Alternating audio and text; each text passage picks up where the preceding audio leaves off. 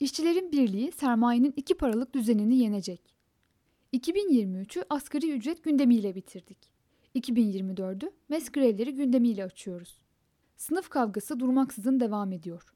Algı operasyonları da bu kavganın bir parçası ve sermayenin en çok kullandığı yöntem. Örneğin asgari ücretin 2 lirası en çok tartışılan, insanların en çok sinirine dokunan konulardan biriydi. Çarşıda, pazarda fiyat etiketlerinde 99 rakamını görmeye alışmış olan herkes asgari ücretin kuyruğuna eklenmiş 2 liradan da aynı mesajı aldı. Ama asgari ücretin kuyruğuna eklenmiş 2 liradan çok daha büyük algı operasyonları var. Mesela 700 lira asgari ücret desteği. Sanki desteği yapan devlet, desteklenen de işçiymiş gibi. Desteğin kaynağı devlet değil, işsizlik sigortası fonu. Devlet bu fona ücretin %1'i oranında prim katkısı yapıp fonda biriken paranın %70'ini yani 132 milyar lirayı tahvil aracılığı ile hazineye geri alıyor. Desteği alan ise işçi değil patron. O işsizlik sigortası fonu ki her ay işçilerden prim kesilerek biriken fondan işsizlik ödeneği olarak 19,8 milyar lira, patronlara farklı kalemlerdeki ücret garantileri, destek ve teşviklerle 75 milyar lira ödeniyor. Yani işçinin alın terinden yapılan kesintilerle biriken fon, sermaye ve devlet tarafından sistematik olarak yağmalanıyor. Patronlar Sendikası TİSKİN Başkanı Özgür Burak Akkol, asgari ücretin 17.002 lira olarak açıklandığı toplantıda imkanı ve gücü olan işverenlerimizi bunun üzerinde ücretler vermeye de teşvik ediyoruz, dedi. Ama sadece günler sonra TİSK'e bağlı Türkiye Metal Sanayicileri Sendikası MES Grup Sözleşmesi kapsamında metal işçilerine asgari ücretin sadece %5 üstüne çıkan bir teklif verdi. İmkan da güç de MES patronlarında fazlasıyla var.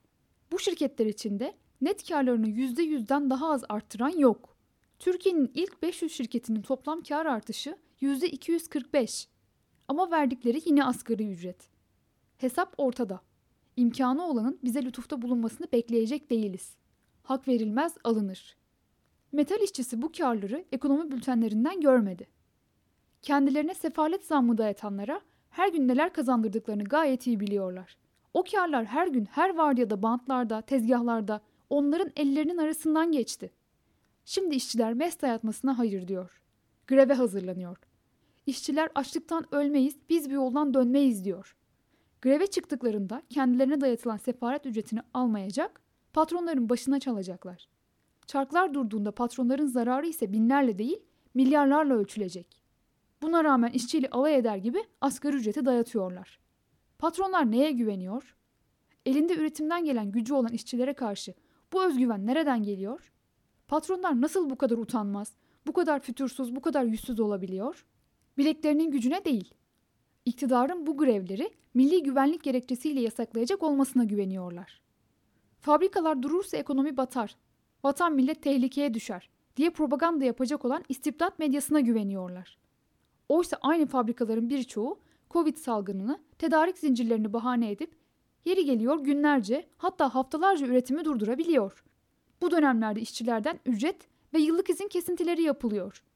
İşten çıkartma tehditleri hiç bitmiyor. Kar edemediklerinden değil, daha fazla kar etmek ve esnek çalışmayı fiilen dayatmak için. Nitekim artan karlardan da görüyoruz bu durumu. Peki patronlar çarkları durdurduğunda Erdoğan'dan ekonomi batacak ya da bu milli güvenliğe aykırıdır lafını duyan oldu mu? İstibdadın medyasından bu yönde bir eleştiri duyan, okuyan var mı? İstediğimiz asgari ücret olmazsa işten çıkartma yaparız diyen, yani tüm milleti üretim ve yatırım yapmamakla tehdit eden patronlara, her gün vatan millet edebiyatı yapanlardan bir tane laf eden çıktı mı? Devletin polisi jandarması, yasa dışı işten çıkarma yapan, sendikalaşmayı engelleme suçu işleyen patronların kapısına bir defa gitmiş mi? Hakkını arayan işçiler eylem yaptığında karşılarında polis ve jandarmanın barikatı hiç eksik olmuş mu? Bu memleketin her bir işçisi ve emekçisi bu soruların cevaplarını gayet iyi biliyor. Patronların imkanı da gücü de var. Para onlarda. Devlet arkalarında ve bu gücü işçinin hakkını vermek için değil, işçinin hakkını gasp etmek için kullanıyorlar. Yani düpedüz sınıf kavgası veriyorlar. Ama bu kavgada işçi sınıfının imkan ve gücü daha fazla. 1 Mayıslardan tekel direnişlerine, meydanlara indiğinde memleketin gerçek sahiplerinin kim olduğunu dosta düşmana gösteren, 15-16 Haziranlardan Zonguldak madencilerinin eylemlerine yollara düştüğünde tüm ülkeyi sarsan, Kavellerden Bekaertlere, grev yasaklarını grevle aşan, sefalet çekse de tezgahlarda ömür çürütse de, iş cinayetlerinde can verse de, sınıf olarak bileği bükülemeyen işçi sınıfımız sermayenin iki paralık düzeninden güçlüdür. Yeter ki bu gücü kullanmak üzere birleşsin.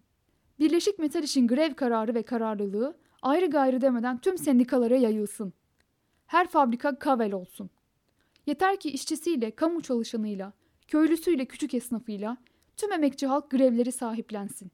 2024'te bu iki paralık düzenin barikatlarını aşalım.